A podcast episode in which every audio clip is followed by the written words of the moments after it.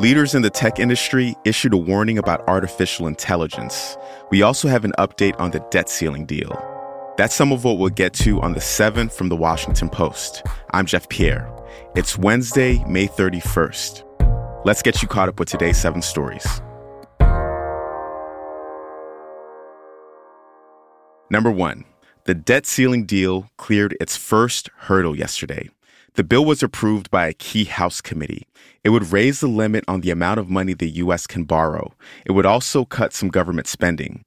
The deal now faces a full vote in the House. It's expected to pass tonight, despite some opposition from both Republicans and Democrats. If it does, it would head to the Senate. The bill needs to become law before Monday. That's when the government would run out of money to pay its bills and default on its debt. Number two, Russia is reeling after drones attacked its capital yesterday. The airstrike damaged two residential buildings in Moscow. It was the first strike on a civilian area of the city since Russia invaded Ukraine more than a year ago. Ukraine denied direct involvement in the attack, but it was almost certainly a run up to a major escalation in fighting between the two countries, which is expected to begin soon.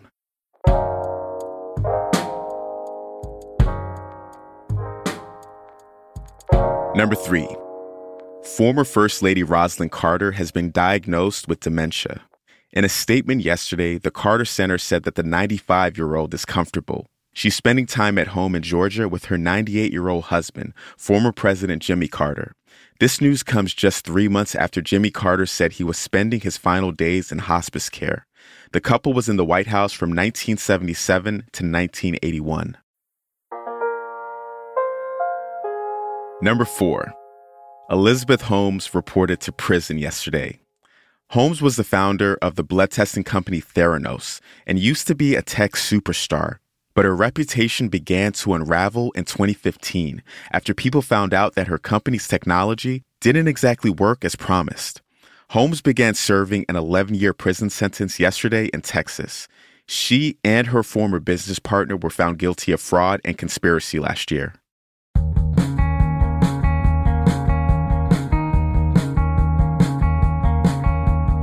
Number five, wildfires are raging across Canada. Multiple fires in Nova Scotia have forced thousands of people to evacuate. The largest fire is still burning out of control.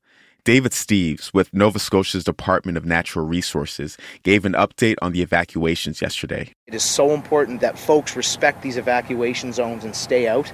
We're not asking them to stay away from their homes uh, because that's what we want to do.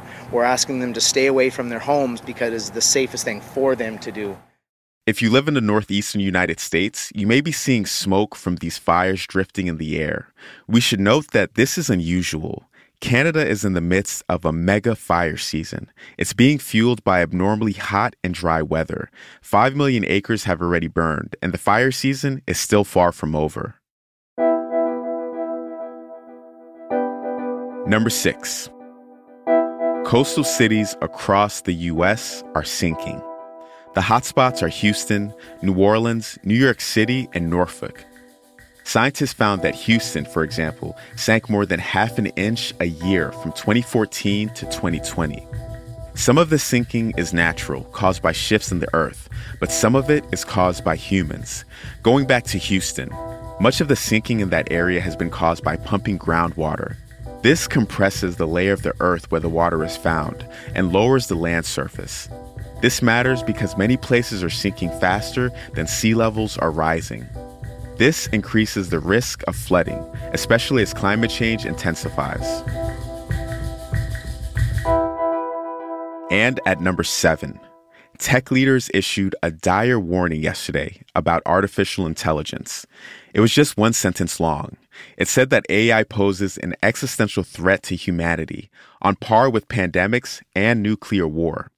It was signed by more than 350 AI scientists and tech executives. This includes 38 members of a Google AI group and the chief executive of OpenAI, which created ChatGPT. It's the latest in a growing chorus of alarms raised by the very people creating and profiting from the technology. You're all caught up with the news for today. Don't forget that you can get the 7 newsletter every weekday morning. It's a chance for you to dive deeper into the stories that I talk about on the podcast each day. To sign up, just click the link in our show notes. I'm Jeff Pierre, and I will meet you back here tomorrow.